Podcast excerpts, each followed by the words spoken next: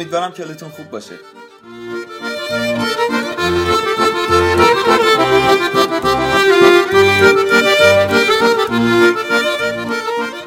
به سومین قسمت پرتغالکست خوش اومدید.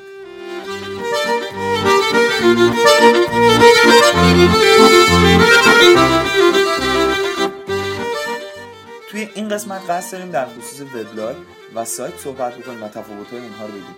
و مطمئنم که خیلی اشتباه راجع فکر می‌کنن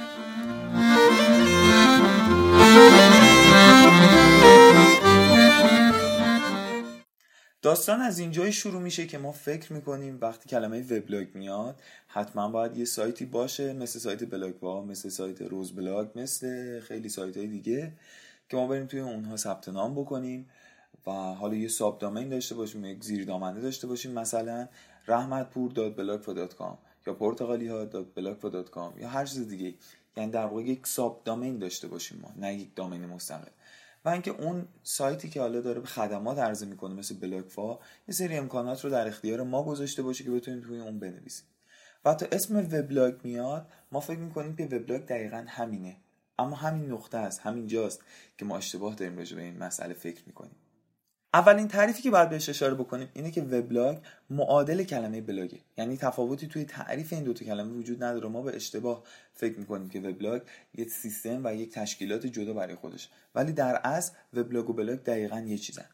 و مسئله دومی که باید بهش اشاره بشه این که معمولا وبلاگ های بلاگ ها وبسایت هایی هستن برای اطلاع رسانی. اطلاع رسانی می‌تونه اخبار باشه می‌تونه سفرنامه باشه می‌تونه خاطره نگاری باشه می‌تونه درد دل باشه و یا حتی مقاله های آموزشی. پس میشه اینجوری گفت که آکادمی پرتغالی ها یک بلاگ آموزشی در حوزه وب و سایت زومیت یک وبلاگ یا بلاگ در حوزه تکنولوژی.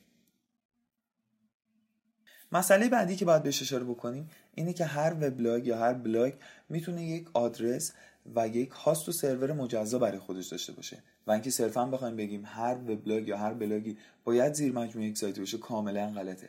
مثل سایت پرتغالی ها که آدرس سایت خودش رو داره پرتغالیا.com و همینطور هاست و سرور مجزای خودش رو داره و در این حال یک بلاگ یک وبلاگ آموزشیه. احتمالا اینجا سوالی توی ذهن ما پدیدار میشه که از سایتی مثل سایت بلاگفا دقیقا چیکار می‌کنه؟ اگر اونا وبلاگ نیستن پس دقیقا چی هن؟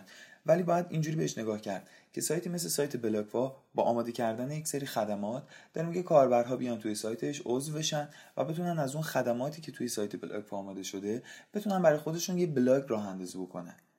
در واقع اومدن هاست به کاربرها دادن. هاست کنن یه فضایی رو برای ذخیره سازی اطلاعاتشون و یه domain که حالا زیر مجموعه یا subdomain domain بلاگفا و یک سری option ها و یک سری خدمات که توی پنل ادمین برای کسی که توی سایت بلاگفا عضو میشه وجود داره که بتونه اون مطالبی که خودش می‌خواد رو بنویسه.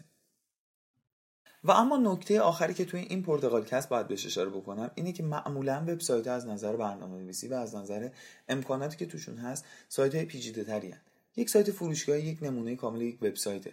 یعنی در حال عرضه خدماته. هر سایتی که داره خدماتی رو عرضه می‌کنه یه سری امکانات بیشتری توی خودش قرار داره و فقط صرفا یک وبلاگ و یک بلاگ نیست. که حالا مطالب اطلاع رسانی توش باشه یا مطالب آموزشی باشه میشه گفت که اونها یک وبسایتن و نه یک وبلاگ.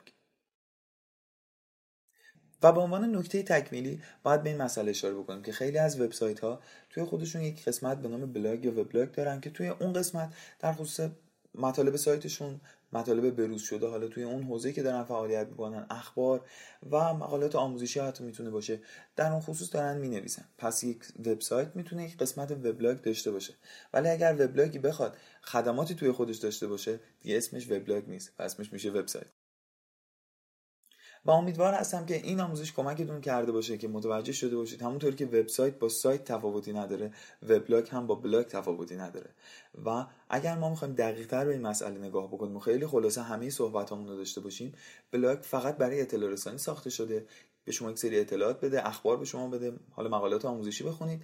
اما وبسایت ها معمولا خدمات پیچیده تری عرضه می‌کنن مثل خدماتی مثل سایت های فروشگاهی. فکر کنم بهترین مثالش همین باشه.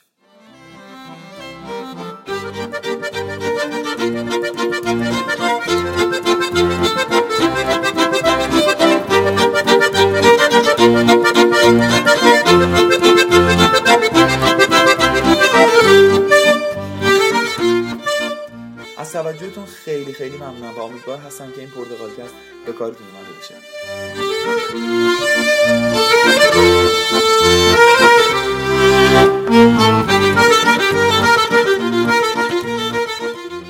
رحمتپور هستم. از آکادمی پرتغالی تا پرتغال کست دیگه خدا نگهدار.